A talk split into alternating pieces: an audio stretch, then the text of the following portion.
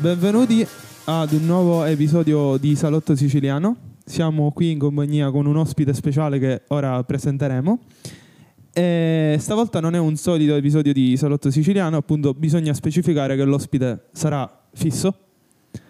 E quindi lascio ad Angelo. Questa rubrica introduciamo appunto il personaggio che è il dottor Vincenzo Belfiore. Voglio un applauso.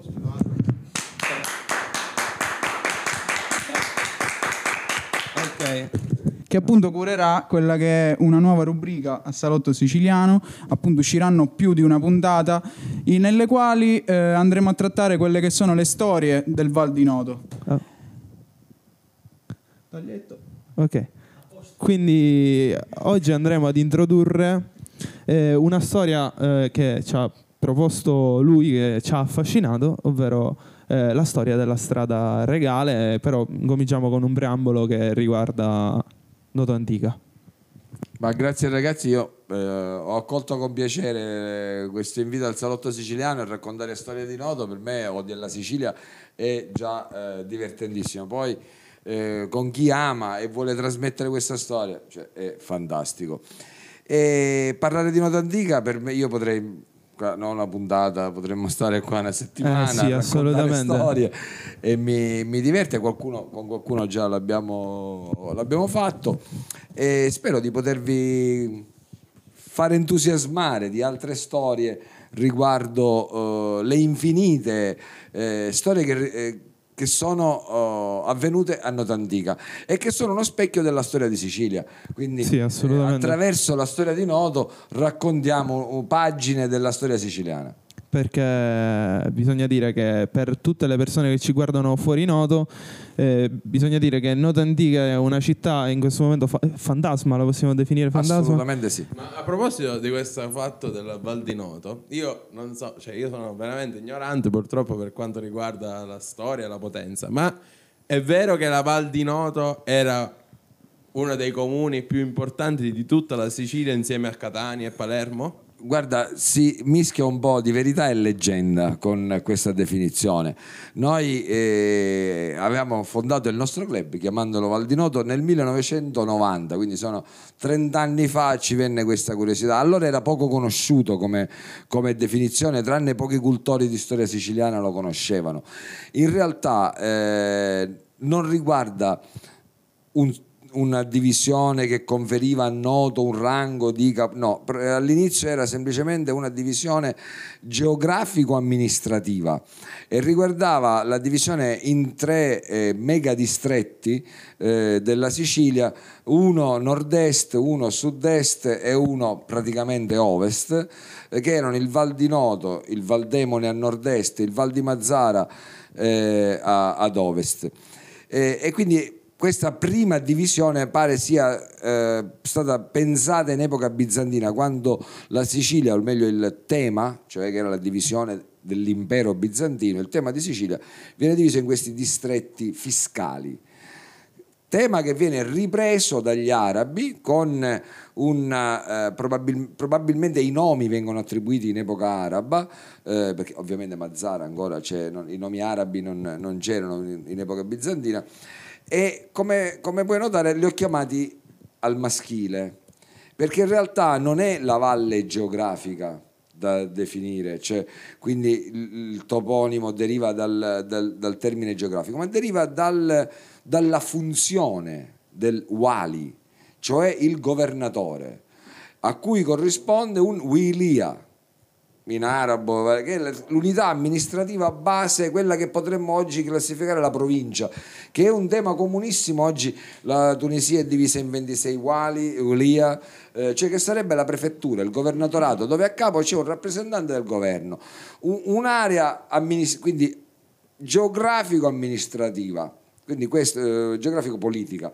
All'inizio eh, la Sicilia è stata individuata con questa, poi eh, in epoca normanno-sveva addirittura questi, eh, questa divisione viene semplificata in due soli, est e ovest, che è un po' quello che c'è oggi, una Sicilia eh, orientale e una occidentale, arancino-arancina, per fare l'esempio, l'esempio... all'arancino, l'aria dell'arancino e l'aria dell'arancino. Quindi la Val di Noto era abbastanza Ci hanno sempre pentito, Nicola, esatto. ci hanno allora, sempre pentito. Noi confondiamo spesso col territorio di Noto. Eh. Il territorio di Noto, che è vastissimo oggi, è il più terzo, grande comune terzo. della Sicilia, il, il più grande il, della Sicilia, è il quarto, quarto in Italia. Quarto in Italia. È il quarto in Italia, è vastissimo oggi, lo era ancora di più fino a, agli inizi del Settecento. Quindi Noto Antica aveva un territorio, diciamo che oggi è cinquecentocinquanta chilometri quadrati, eh, Noto Antica aveva un territorio di circa novecento chilometri quadrati, quindi era, era ancora più vasto. Poi è chiaro che sono nati molti comuni all'interno del territorio di Noto. In primis è nato Canicattini alla fine del Seicento, poi c'è nato Rosolini, poi Pachino e poi Portopalo, e poi addirittura negli anni cinquanta altre tre contrade, San Giacomo, Frigentini e Montesano, sono state distaccate da Noto e eh, date a Modica e Ragusa.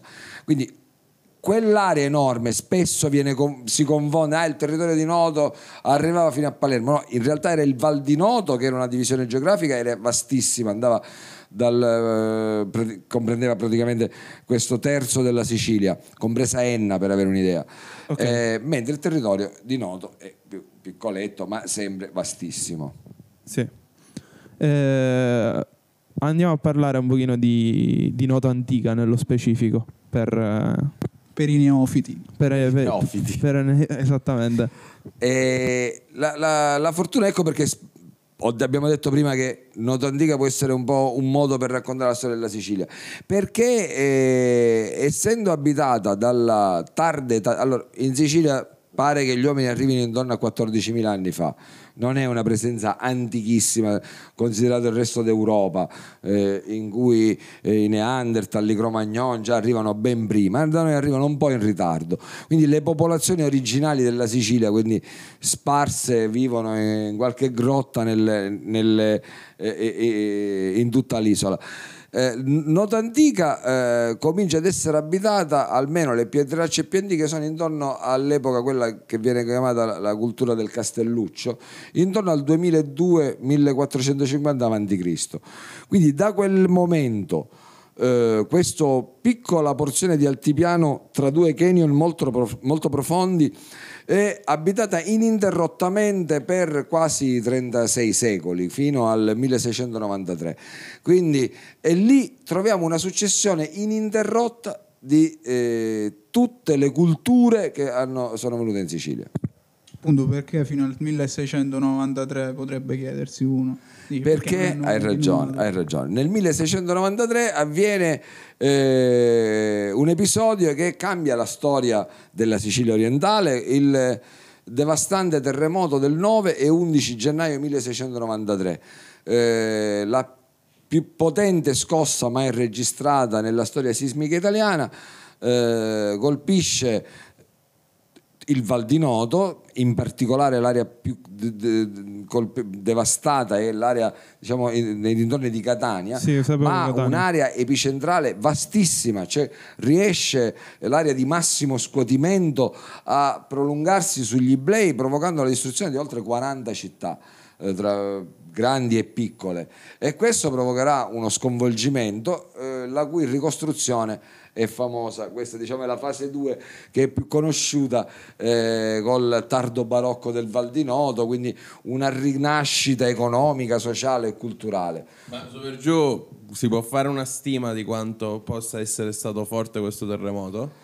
Certamente, eh, certamente. Sì. Per anni è stata, ovviamente non esistevano i sismografi nel milleseicentonovantatré, quindi si è eh, calcolata questa energia che si è, dai danni che hanno subito, quindi ricostruendo le aree eh, macrosismiche, le aree di, eh, delle, e i danni che hanno riportato le singole città, il numero di morti, le percentuali di morti sul numero di abitanti, per capire quale, eh, quale struttura anche eh, geologica si sia messa in moto per que- durante quell'evento, e quindi questo tipo di informazioni ha consentito a, ai geologi specializzati proprio in questo settore, eh, di eventi non registrati dal, dal sismografo, di stimarlo in, con una magnitudo intorno a sette virgola cinque, che lo colloca al numero uno dei terremoti mai avvenuti nella nostra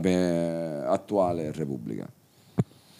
Altro terremoto fortissimo era quello di Messina, e per anni sono stati testa a testa. Prima, fino a poco tempo fa, si pensava che fosse Messina il più forte.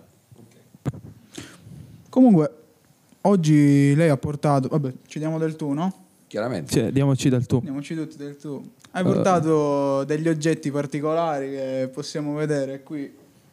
Ecco. Cosa sono questi la oggetti? La presentazione di questi oggetti. Io sono eh, ignorante. Sì. Questo è un morione e questa qua è una gorgiera. Chi, chi se li metterà per, per l'episodio? Robby, dai Robby. Sì, ci vuole un, eh, ecco, una gorgiera che è la mise elegante di un gentiluomo d'arme della fine del Cinquecento e che in questo caso rap- rappresenta un uomo di cui sappiamo nome e cognome, ecco, un personaggio realmente esistito che è stato protagonista di uno dei tantissimi episodi che eh, hanno colpito la storia eh, del Val di Noto, di Noto e della Sicilia. Questo è un episodio particolare che abbiamo voluto raccontare nella festa dell'Alveria. Eh, noi mh, da circa trent'anni l'I S V N A, che eh, è un'istituzione che si occupava di riportare vita per un giorno sull'Alveria, e questi giovanotti venivano da piccolini. Sì, quindi... sì. Volevamo venire anche quest'anno, però abbiamo... Beh, recupereremo ha, l'anno ha, prossimo. Ha contribuito a diffondere un po' di passione per, per Noto Antica questa festa, riportare nella città distrutta dal terremoto per almeno per un giorno i suoi eh, abitanti. Bellissima iniziativa. E nel frattempo raccontare storie, raccontare episodi, raccontare eventi. Questa è stata l'evoluzione eh, di questa festa. Eh, eh, eh, quest'anno il tema si è concentrato su un episodio davvero particolare. Eh, siamo nella fine del Cinquecento e eh, succede un, uno sbarco turco. Uno sbarco turco. Esattamente. Okay. Questo sbarco è eh, comandato da uno degli uomini più eh, temibili di tutte le flotte turche di tutti i tempi. Cioè uno dei comandanti in assoluto più pericolosi, che eh, turco non era, ma era calabrese. Era stato rapito da Bene. bambino. Benissimo. Vabbè, è, è un meme dei turchi, eh, dei turchi che vengono comandati da un calabrese, da un calabrese. Fa già ridere così bellissimo. Il preambolo. E questo già eh, era per la precisione di Isola Capo Rizzuto. E fu rapito da un giovanetto di uno sbarco turco che, che lo rapì. Lui fu furbo eh, perché fu comprato da uno che a sua volta era uno schiavo che si era liberato, e questo gli consentiva una mobilità sociale che nella società cetuale siciliana ed europea non era possibile. Cioè un artigiano eh, moriva artigiano e il suo figlio non poteva fare che l'artigiano, un nobile moriva nobile e non poteva che fare il nobile. Okay, sì. Mentre nell'Islam la mobilità sociale era possibile, e lui riesce a fare un'operazione incredibile. Da schiavo eh, si converte all'Islam per potersi vendicare di un'offesa ricevuta da un napoletano, e quindi lo uccide. Allora, fermi, allora, fermi tutti. Allora, perché un calabrese e un napoletano si ammazzano fra di loro e poi di mezzo ci va la Sicilia? Ora, cioè, mi sto, ecco questo. E i turchi, no, cioè, c'è no, qualcosa no. che non va. Si mi tratta sto confondendo. Di galeotti. Di galeotti. Sono ai remi, prigionieri ai remi di una galea, e quindi per una controversia lui chiede di poterlo uccidere, ma se lui lo fa da cristiano chiede gentilmente, e ammazza uno, e allora può essere condannato a... okay. Ma se lui si converte all'Islam, all'Islam...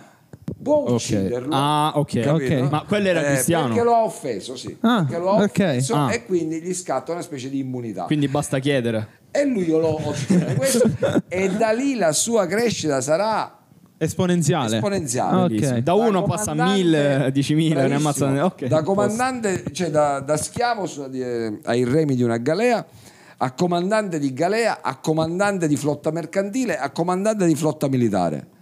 Bello. A comandante di tutte le flotte turche. Da calabrese, cioè, quindi... a comandante di tutte le flotte. Guarda che non è uno solo. Studi recenti hanno dimostrato che su quarantatré gran visir, primo ministro, corrispondente al primo ministro, sì, eh, sì, sì, sì. capo del governo uh-huh.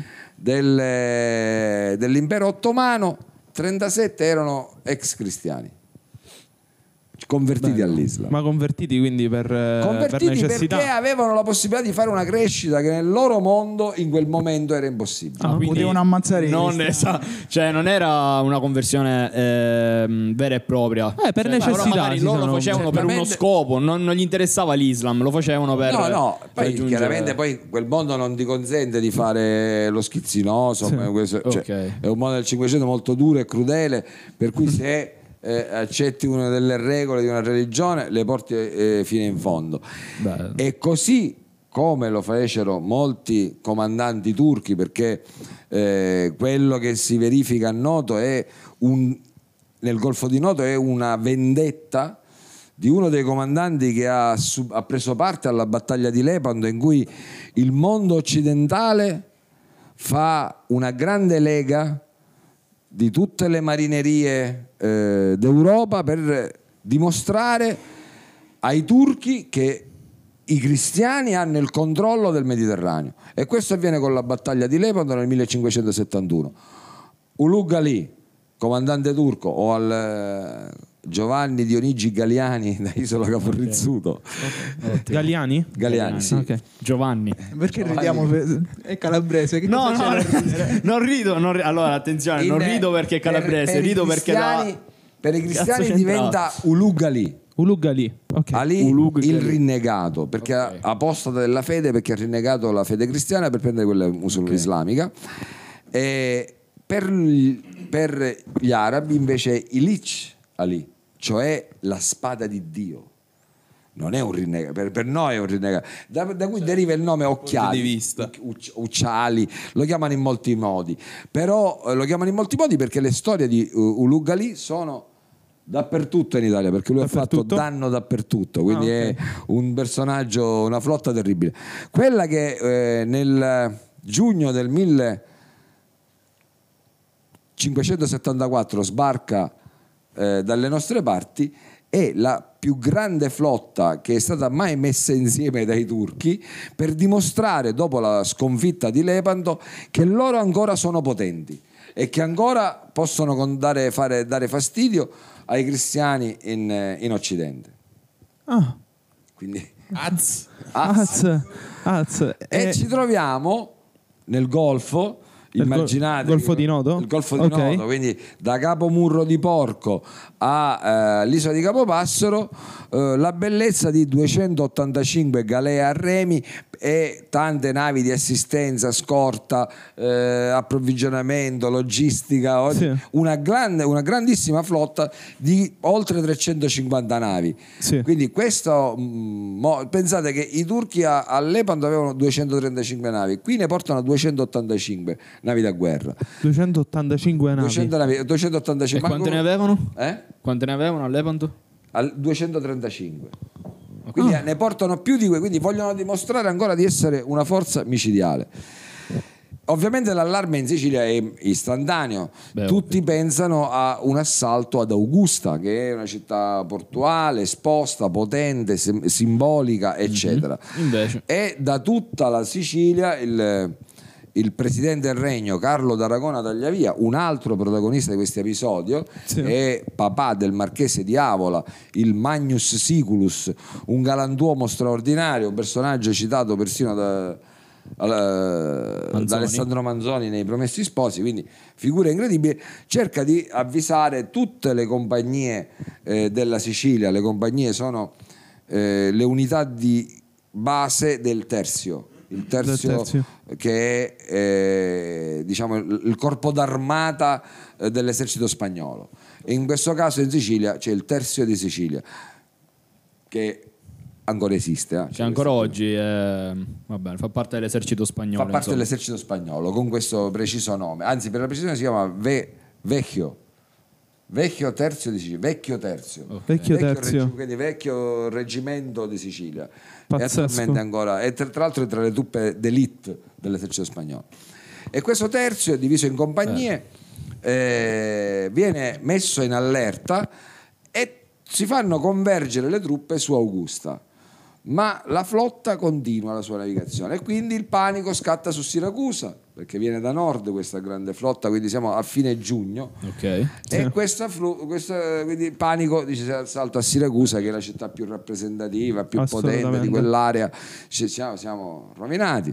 E invece la flotta continua a navigare, continua a navigare e fa un primo accostamento, diciamo, si avvicina alla costa. Ma questo era previsto, cioè non, forse lei non lo sa, cioè tu, scusa, sì. forse tu non lo sai, ma era previsto oppure eh, hanno capito che era meglio spostarsi durante il corso della battaglia? Allora, c'erano anche all'epoca i servizi segreti, diciamo, quindi ah, una, ah, un'intelligence aveva avvisato che la flotta era uscita dallo stretto dei Dardanelli in un, agli, agli inizi di giugno, e questa informazione era già arrivata, che la flotta turca era in movimento nel Mediterraneo, ma non avevano idea di dove si sarebbe diretta. Quindi, e poi l'avvistamento ottico eh, che da nord eh, costeggia in direzione sud la costa della Sicilia, che mette in, in allerta attraverso quel sistema di torri di cui sì. fanno parte le nostre torri di Vendica, di Portopalo, sì, sì, Forte di Capo Pachino, al sistema col sistema mette in allerta le varie aree per dire stanno succedendo queste cose, o oh, messaggeri a cavallo, tutto il solito sistema di informazioni.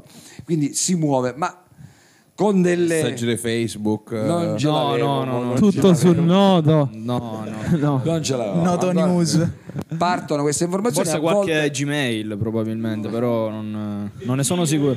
Virgilio, ma non ne sono sicuro comunque. A volte anche contraddittorie, perché un tempo che tu capisci che dici ma questa stanno puntando su Augusta, diciamo, esatto. che ne sono giunto a Siracusa, esatto. cioè, e quindi ti crea uh, un po' di confusione, e questo succede. Perché eh, ho anche notizie che arrivano, a Noto pare che arrivi attraverso un tizio che era andato probabilmente per lavoro, quindi che f- faceva questa strada regale da Avola, ritorna verso Noto e dice guardate ho visto dalla Spinita, cioè dalle alture, eh, il mare pieno di navi turche, dice beh sa che ha visto, ero ubriaco, sì. cioè, lo, sì. non, non gli credono, cioè, fino a quando si affacciano, perché bastava solo alzarsi dalle, sera, dalle, dalle è un classico nudiciano, è un classico nudiciano, sulla nave e davassero quattrocento, chissà cos'è vedere quattrocento navi tutte vicine. Esattamente, è successo già due volte, perché nel millenovecentoquarantatré durante lo sbarco alleato vabbè, si è visto un'altra volta, si è visto nuovamente, e questa volta abbiamo tanti concittadini che lo ricordano e possono sì, ancora certo. vedere possono... il mare costellato di, di navi. E quindi arriva questa informazione e chiaramente scatta il panico in tutta la costa, perché la flotta accosta, si dice, sì. eh, proprio nelle parti di Avola, nel litorale eh, sotto Avola. Questo provoca il panico dappertutto. Qui, eh, eh. Si scherza, si piccola scherza, parentesi. Pantanello Beach. E proprio nella, probabilmente in quell'area tra no. Pantanello, quella sarà il litorale dove accostano eh, questa parte della flotta Omoro. Che sbarca una piccola quantità di, di uomini mm-hmm. e eh, da Noto parte la cavalleria. Si abbassa la cavalleria, mettono in allerta tutte, perché nel frattempo quella che comanda il figlio del, del Carlo d'Aragona, che è ad Avola, era andata a Melilli, ad Augusta, era stata dirottata, quindi si mamma mia, una parte di difesa sguarnita e, e quindi la cavalleria di Noto si mette in, in allerta e va verso la piana, esce dalla porta delle marine, quindi la porta zona okay, sud, il vecchio ter- terzio la compagnia, cioè no. la, la, l'unità base, sarebbero parte del terzio, okay. cioè, parte del terzio, parte del terzio. Ancora si devono unire per diventare qualcosa esatto, di potente. Ancora si devono unire e, e ovviamente mandano richieste di aiuto a Siracusa, che, che anche lei si è spostata su, sul, su Melilli Augusta, e mandano a richiesta di aiuto a Modica, quindi dall'altra compagnia che c'è a Modica. E nel frattempo non gli, non gli resta che attaccare e andare avanti, un esiguo, non sappiamo bene quanti, ma certamente un numero non paragonabile a quello che ha a bordo la flotta turca, che ora vi racconto. Beh, certo. Che quant'è per tamponare. Vabbè, facciamo per una media tamponare. Di cinquanta persone a navi, eppure poche sono, no? Allora ti dico che a bordo i turchi hanno quarantamila uomini ovvero giannizzeri, cioè le truppe Minchia. d'élite da sbarco, de, i marines, sì, esatto. degli le truppe da sbarco, sì. i marines del, del, dell'impero ottomano, diecimila eh, sette tra i settemila e i diecimila marinai, quelli che comandano le navi, governano okay. le navi, e altri trentacinque quarantamila rematori. Quindi una media Bello. di cinquecento Quindi, persone a barca. Cioè, sono sì. gale da combattimento belle grosse, più le navi da rifornimento, perché tu togli a mangiare a tutta sta gente, ma cioè, ci vuole una cosa, ci Bello. vuole. Ma... Ci vuole, eh, e ci vuole anche da bere, quindi, Vabbè. e quindi pare che loro si portino a, a terra perché hanno bisogno di fare il rifornimento, semplicemente. Certo, quindi. non solo ci vogliono invadere, ma chiedono pure se possono. Chiedono pure certo. ma ne... ah, correndo. Chiedono però, pure quando è un gancio. A un certo punto questa flotta pare che prende il largo uh-huh. e procede ancora verso sud e raggiunge l'area, diciamo, del Capo Pachino, dove c'è la Torre Laufi, il castello sull'isola di Capopassa, okay. no, ancora, sono, ancora non era fatto, ah beh, la torre, sì. scusate, la Torre Fano, una uh, Vendicari, in quell'area. Lì pare che il nostro altro personaggio, quindi abbiamo visto Uluç Ali, abbiamo visto gli Aragona Tagliavia di Avola, e adesso abbiamo il nostro personaggio, il comandante de armas a guerra della Ciudad de Noto, che è uno spagnolo. Ciudad Don... de Noto, città di Noto. Spagnola, chiaramente, eh, certo. perché lui quello sa parlare, okay. perché lui è spagnolo, Sapeva. anche se Sassiccia. Era catanese. Era... Ci diventeranno. Era catan... ah. Ci diventeranno. Hai visto? Ci diventeranno perché lui, mentre che è in servizio, si sposa una nudiciana. Cioè, quindi ah. se si lega alla città di Noto, sposa Maria Platamone, che è di famiglia eh, siracusan-catanese, e poi eh, si stabiliranno dalle, dalle nostre parti. Maria Platamone è eh, la famiglia da cui eh, baronessa di Rosolini eh, e altre fee Gombaldo e altre eh, feudi nei dintorni di Rosolini. Eh, saranno poi la famiglia che fonderà Rosolini, cioè quindi da, da, no. da Don Diego Silva e da Maria discenderanno i fondatori di Rosolini. Che cosa bella che hanno fondato, che, che, che spettacolo hanno messo. Sto scherzando, ah, sto ah, scherzando. Al regime un no, siamo un pochino patriottici, quindi sì, sì, ci sta. Le, il concetto di patria, terra dei padri, poi lo puoi estendere, certo, assolutamente, quantomeno a dove c'è il mare come confine, poi c'è chi lo estende oltre. Questo poi ne parliamo. Comunque, eh, io parliamo, parliamo. Vabbè, poi ne parliamo. Questo è il buon Diego Silva. Si mette alla testa dei suoi uomini, eh, sì. della sua compagnia, dei nobili che, eh, e di tutti i cavalieri e degli uomini d'arme che possono andare a cavallo ad affrontare questi turchi.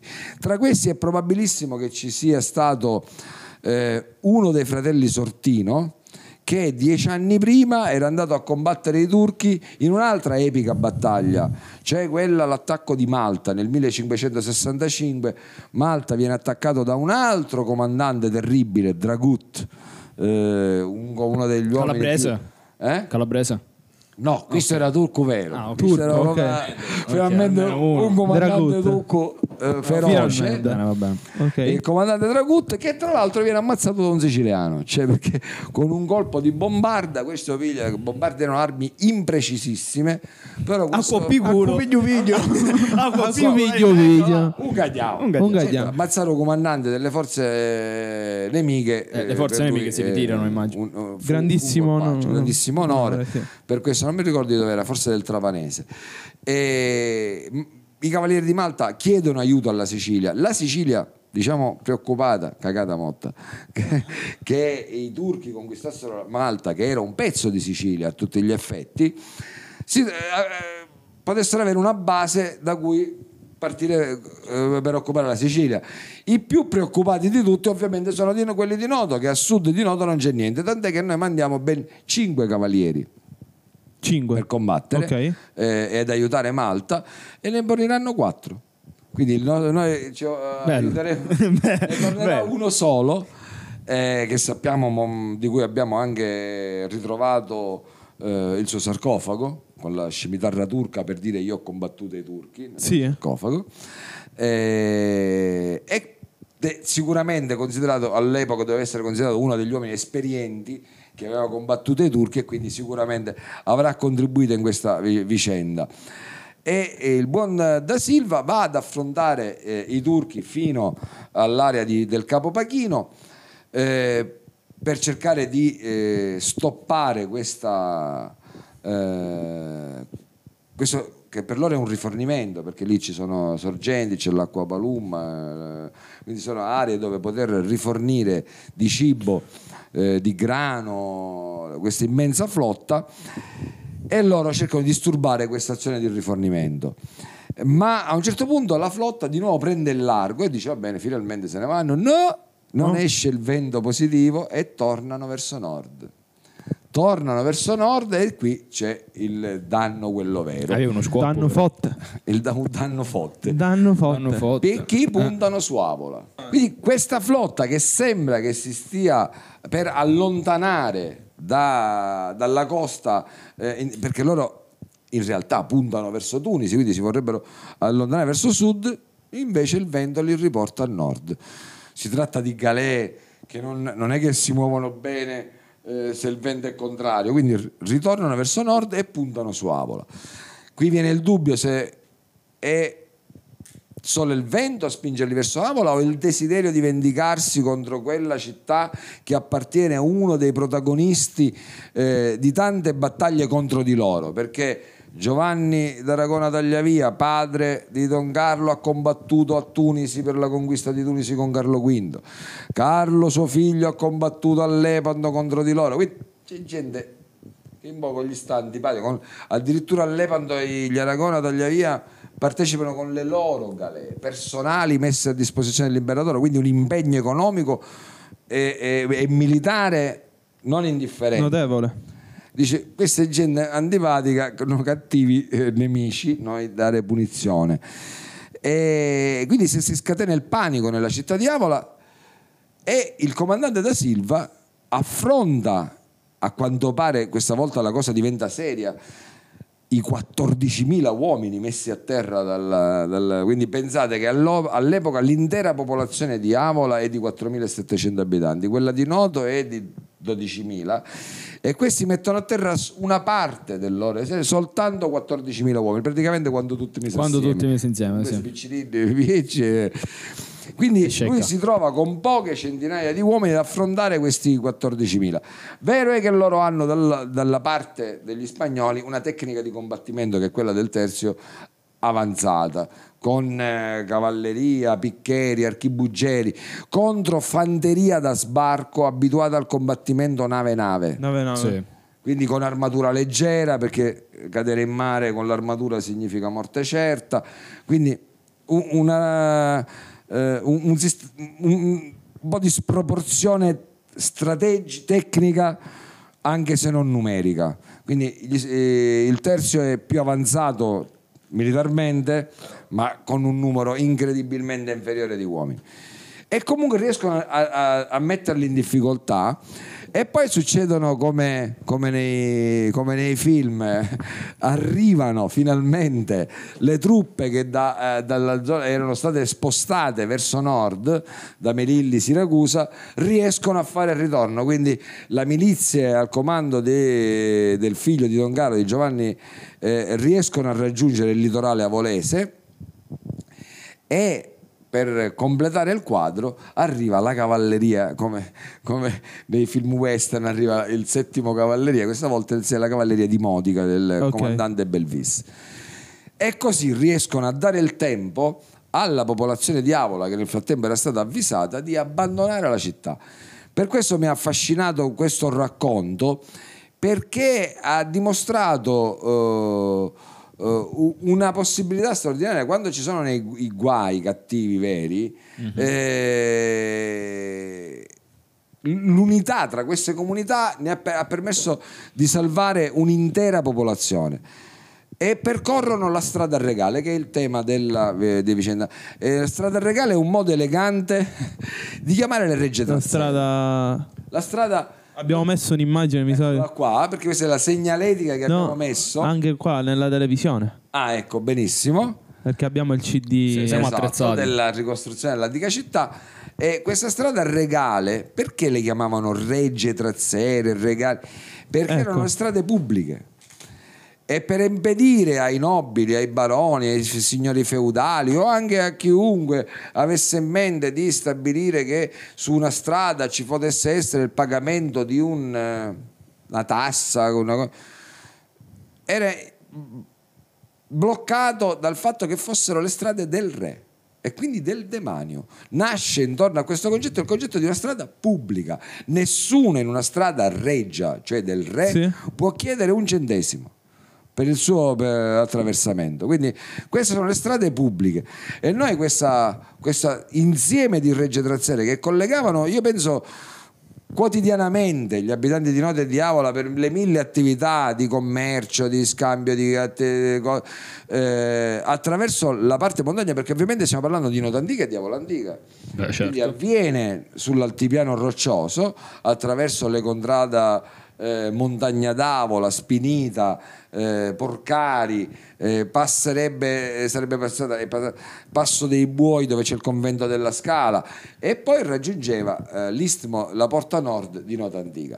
Ecco, questo, eh, questo sistema di Reggia Trazzera viene percorso, eh, immaginate, da quattromilasettecento persone che devono velocissimamente abbandonare la loro casa, le loro case, Eh, la loro città, perché è indifendibile, perché il comandante, appunto, Don Diego, stabilisce che non avendo mura Avola non può essere difesa, non hanno mura, difese passive, eh, e quindi impone lo spostamento dentro le mura di Noto Antica, che erano state da poco completate, quindi il sistema di fortificazioni era ancora, anzi, fresco. In realtà mancava qualcosina, però sì, diciamo che già faceva la sua imponente figura e loro giocano proprio su questo. Il comandante Silva ottiene così due cose: aver salvato l'intera popolazione della città e quindi farsi bello agli occhi del presidente del regno, dice, io ti ho salvato una popolazione, la popolazione di una città, cinquemila persone, cinquemila persone. Mm. Due, avendo portato dentro le mura di Noto queste persone, faccio apparire la città piena di gente, perché gli pare che gli, dopo aver saccheggiato Avola, gli esploratori, cioè quelle avanguardie di intelligence, mm-hmm, sempre di spionaggio, vanno a vedere eh, pa, fino alle porte di Noto Antica e vedono una città fortificata e piena di gente. Da Silva ordina persino che i detenuti del, del carcere e le monache dei conventi vengano messi sulle mura con armi finte, vere, pur di far apparire la città pienissima di difese. È un bluff, perché lui non ha tutti questi uomini, non ha questa forza, però ha solo la difesa passiva, ha le mura, che ad Avola non aveva, aveva solo il castello, e quindi riesce con questo bluff a far pensare ai turchi, dice, se dobbiamo conquistare Noto eh, non è come Avola senza mura, dobbiamo smontare i cannoni dalle navi, prenderli a spada o a scecco e portarli sulle montagne, mettere fare l'assedio, la cosa è lunga. È camurrioso, se ne va. È camurrioso, sì, è abbastanza, abbastanza. E questo eh, gli consente eh, eh, di aver di, di, che questo, questo bluff funziona. E la flotta turca, o probabilmente c'è anche da dire che erano già soddisfatti del sacco di Avola, soddisfatti di aver rifornito il proprio esercito mh, lungo la costa con eh, i vari assalti che avevano fatto, oppure semplicemente uscito il vento favorevole verso sud e quindi ce ne possiamo andare. Fatto sta che l'assedio a Noto non avverrà, lui farà il suo bel figurone, il, il buon Diego, e, e, e quindi eh, questa strada per me è diventata, e l'abbiamo voluta raccontare nell'episodio della festa dell'Alveria di quest'anno, con un grande trekking, l'abbiamo ripercorsa. Noi l'abbiamo voluto fare apposta, eh, parte, è tutto ma, segnalato. Ma, ma tuttora ci sono tracce di questa. È tutta sana, pronta, te la puoi raffare. Questa è la cosa bella. Ok, anzi, ignoranza. Anzi, non, hai, non hai i turchi. Abbiamo, abbiamo saltato una parte, okay, e dieci chilometri, e abbiamo tolto, in realtà ancora più, forse sui dodici chilometri. Abbiamo tolto il primo tratto, quello che attraversa la zona di Avola Antica a Residence, uh-huh, perché è tutto asfaltato, è pericoloso anche, certo, camminare in comitiva su quel tratto, perché in, uscendo al castello poi diventa asfalto, e abbiamo imboccato il primo sterrato all'altezza del bivio di Cavagrande. mm. dal Bivio di Cavangrande parte il sentiero e tutto questo sistema ovviamente ha dei tratti oggi asfaltati, attraversi la statale, vabbè, però buona parte di quell'atmosfera, di questo grande eh, stradone, oggi, pensate, ancora oggi il nome ufficiale di un tratto si chiama Reggia Trazzera, stradone, eh, stradone, stradone. stradone. Mm-hmm. eh, Porcari, Spinita, Avola. Questo è il nome ufficiale oggi nel, di questa Reggia Trazzera che scorre, è quella col, cui... che c'è una salita, una discesa, una salita, una discesa.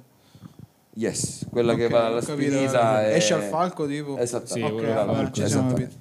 È quella, è quella lì.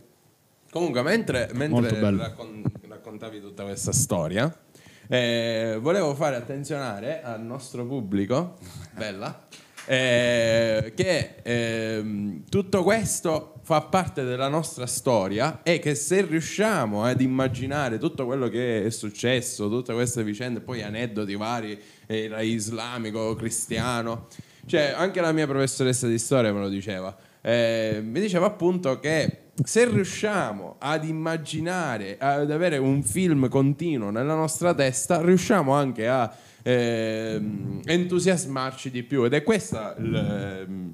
Il, eh, diciamo la funzione della nostra rubrica, ovvero rendere la storia più affascinante e meno sbiadita come spesso lo è nei, tur- eh, nei, tur- nei turchi eh, ormai nelle, nei libri e nei, magari in qualche video. Speriamo che questo racconto insomma vi sia interessante. Ma assoluta, assolutamente quello anche che hai detto è giustissimo, anche per sensibilizzare, anche più divertente, no, non deve essere semplicemente un se... monologo, anche per sensibilizzare tutte le persone che ci seguono, che hanno un'età simile alla nostra, che tutte queste cose non li sanno.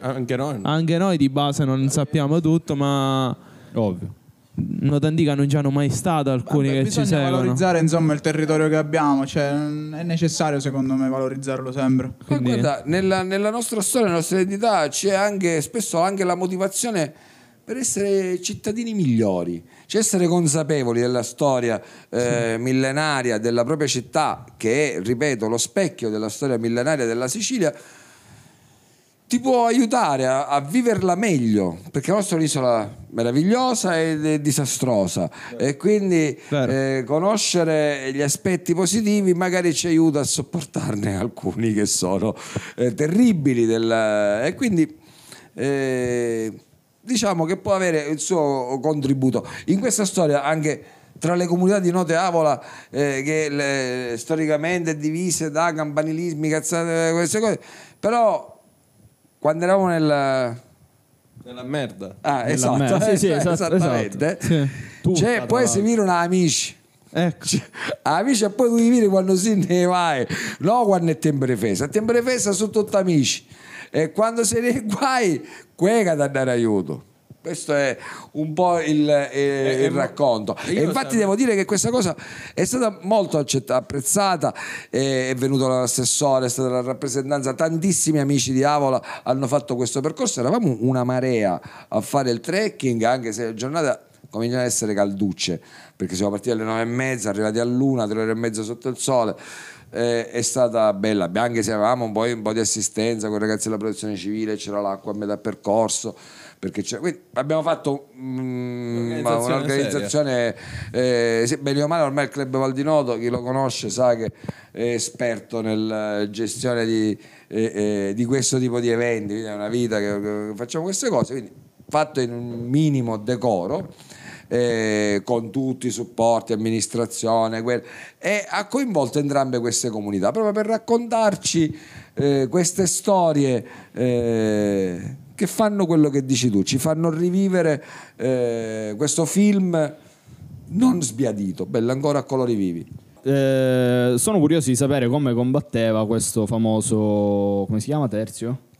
No. Terzio.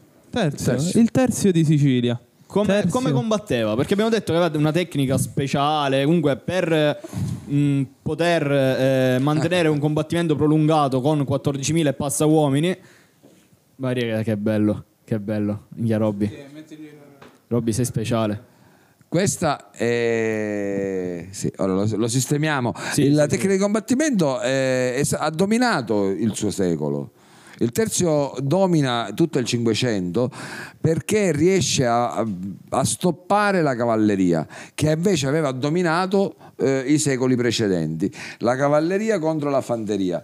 E... ormai se c'è da perdere la dignità riesco... si perde con classe. Ecco, questo... ma era una specie di testuggine, per così dire. Esatto. Questo, questa è una gorgiera. Uh-huh. eh... Da cerimonia. Da cerimonia, chiaramente elegante. Immaginate il resto dell'armatura. E no, questa no, è una danno. Spada da lato. Esatto, una al contrario. Se, contrario. Al contrario combatte. Contrario. Se sulla, sei, mangi, su, sei mangino? Eh, sulla sinistra. Se sei mangino, Maria, s'affogava. Ah, così? Ok. S'ammazzava. Eccola. Falla calare, passavo. Ok. Maridano. Maridano.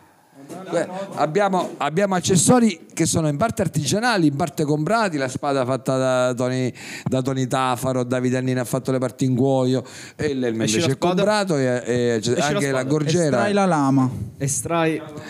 Queste le faceva un nostro amico. Le spade da lato nel Cinquecento erano molto comuni, era quella che portava chi ha visto Caravaggio, no? Chi ha visto i Medici, cioè li portavano tutti appresso, andavano in giro all'armadio, il gentiluomo, bravissimo, anziché avere il telefono aveva una spada da lato, ah, e con questa spada da lato c'è duelli, oh, giochiamo Fruit Ninja cioè, e fidiamo, vai così. Fidiatine, ma te mai, manco manche che cutenna, siamo siciliani e che cutenna. Quindi questa è una spada comunissima. Il Terzio però non è che usa questa, questa è quasi da no, cerimonia. Beh, ovvio, ovvio, il Terzio certo. fa la sua specialità con picchieri e archibugieri. Sono armi da fuoco... Eh, Scarse, scarse, sono precarie, l'archibugio è il protofucile, quindi ha un tempo di ricarica. Ogni volta che si sparava dovevi ricaricare, mettere il proiettile, polvere da la sparo, pol mettere... la polvere schifo. La dovevi fare sul momento, sì, perché la polvere non era manco non già pronta. Un cinema per fare una, una, ogni scopettata, un cinema. ogni scopettata. E poi però, pigli, se sbagliavi, tarua scucciate i word perché. Però qual è il vantaggio dell'archibugiere e del picchiere messo insieme? Il picchiere con tutte le picche, lance lunghe tre, cinque, sei metri, tiene alla larga la cavalleria cavalli, e certo. dà il tempo ai, agli archibugieri di ricaricare. di ricaricare. Quindi abbassano le lance, si abbassano loro e quindi parte una scarica di archibugi contro la cavalleria. Dopodiché immediatamente rialza questo istrice di lance mm-hmm. e che lo rende impenetrabile, e quelli comodamente ricaricano la, la, di, questo mix di armi li aveva resi nei campi delle, delle fiandre, cioè, di, di battaglia di mezza Europa tecnicamente invincibili. Per un secolo il Terzio domina la scena europea del eh, contribuendo alla crescita dell'impero spagnolo. Vabbè, bastava eh, una bomba a mano, abbiando mezzo eh, per dire. Cioè, eh, nel senso, vabbè, no, parlando no, no, parlando, parlando sì, lo so, lo so, i turchi già nel, nel millecinquecento avevano sviluppato di, di, di, ce ne sono due, alcune conservate molto belle al Castello Maniace, sono in eh, in ceramica. ceramica. Sono bellissime. In ceramica. Mi stai cominciando a pesare la testa. eh. E ovviamente come tutti gli armati del loro tempo ci nascevano. Cioè, ah, okay. cominciavano la, la, la formazione da bambini, quindi è un poco è come un po' portare il casco da moto, cioè se ci sei abituato da bambino, perché non pesa molto di, eh, no, no. Non pesa, la differenza non è molta, è come un vecchio casco in fiberglass, perché c'è del uno virgola nove, oggi siete tutti abituati col casco di uno virgola cento. Eh, sì. I nostri ce ne caschi Ruchila, eh, cioè, quindi, no. eh, ti abitui, quindi ci nascevano con eh, quindi erano abituati. Tieni presente che questo è l'inizio. L'inizio. Manca tutto il resto dell'armatura che nel Cinquecento era gigantesca per un nobile del rango di sei sette chili in più, secondo me. No, anche di più, anche di più. venti, venti, più di venti chili. Più di venti chili. No, c'era un'armatura a piastre, eh, al Cinquecento, ah, era un'armatura okay. completa, non elegantissime. Cioè per un signore del rango di Da Silva che è comandante ce n'aveva roba addosso. Ok. Io... Cioè, paradossalmente più eri alto di rango più avevo angugnato. Eh, a combarrere, combarrere. Ah, beh, certo. cioè, non è che volevo fare la figura. Comunque dai Robby, dai, prego. Anche detto Nicola, Nicola. Eh, concludiamo questo episodio della prima rubri della, della rubrica, il primo episodio della strada regale e delle storie del Val di Noto da rubrica. Rifacciamo. Allora rifacciamo, okay. rifacciamo. Allora eh, concludiamo questo episodio, la strada regale di che di cosa? Questa nuova rubrica, ecco, storica, bravo. Le storie della Val di Noto. Ringraziamo eh, Vincenzo. Sì. Eh, eh, qualcosa che può dire un soldato dell'epoca, qualcosa a Cuba, eh, sì. a Cuba, non lo so. No, aspetta, fammi riflettere. C'era qualcosa che io filibustiere parlavano spagnolo. C'è una c'è una bella frase che citano nel, in un film recente che era solo tras de muertos capitularemos, non è di buon auspicio, solo però tras de mer... lo so, lo so. Solo tras de merda. Come? Solo tras de muertos, solo da morti ci arrenderemo. Capitularemos. Ca- capitularemos. Capitularemo solo da morti. Ca- capitularemo. Solo tras de muertos. Cali. Vabbè, sì, chi so? Vabbè. Kiddo. Kiddo. Kiddo. Kiddo. Kiddo. Ciao ragazzi.